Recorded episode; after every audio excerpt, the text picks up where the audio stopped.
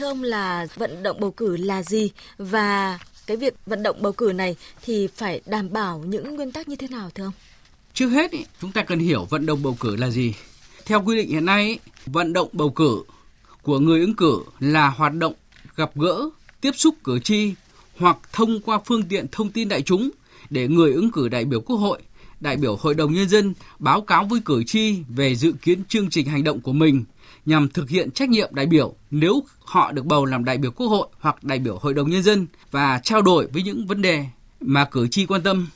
tạo điều kiện để cử tri tiếp xúc với người ứng cử, hiểu rõ hơn người ứng cử để cân nhắc lựa chọn bầu những người đủ tiêu chuẩn làm đại biểu Quốc hội, đại biểu Hội đồng nhân dân. Việc tổ chức vận động bầu cử phải bảo đảm ba nguyên tắc cơ bản đã được quy định tại điều 63 của Luật bầu cử đại biểu Quốc hội và đại biểu Hội đồng nhân dân, đó là: một là việc vận động bầu cử được tiến hành dân chủ, công khai, bình đẳng, đúng pháp luật, bảo đảm trật tự và an toàn xã hội. Thứ hai là người ứng cử đại biểu Quốc hội ứng cử đại biểu Hội đồng Nhân dân ở đơn vị bầu cử nào thì thực hiện việc vận động bầu cử tại đơn vị đó. Thứ ba là các tổ chức phụ trách bầu cử và thành viên của các tổ chức này không được vận động cho người ứng cử. Thưa ông là vậy thì những người ứng cử sẽ được sử dụng những cái hình thức à, vận động bầu cử như thế nào ạ?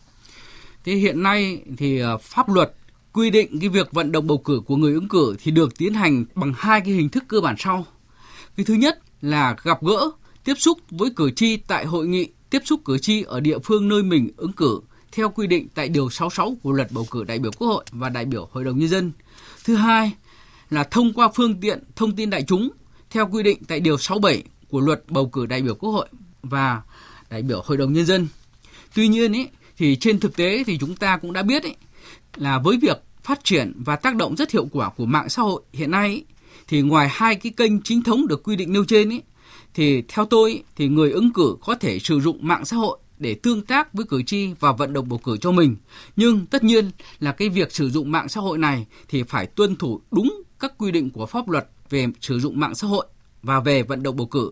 và không được thực hiện các hành vi bị cấm.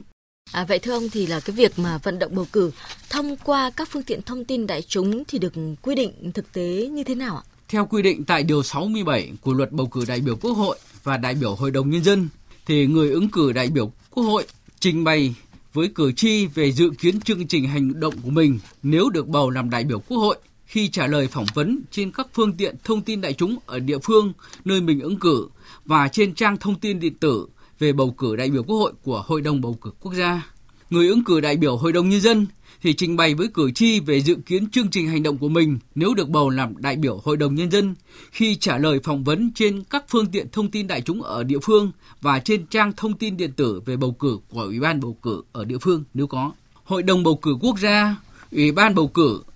có trách nhiệm chỉ đạo cơ quan quản lý trang thông tin điện tử thực hiện đúng các quy định của pháp luật về việc đăng tải nội dung vận động bầu cử.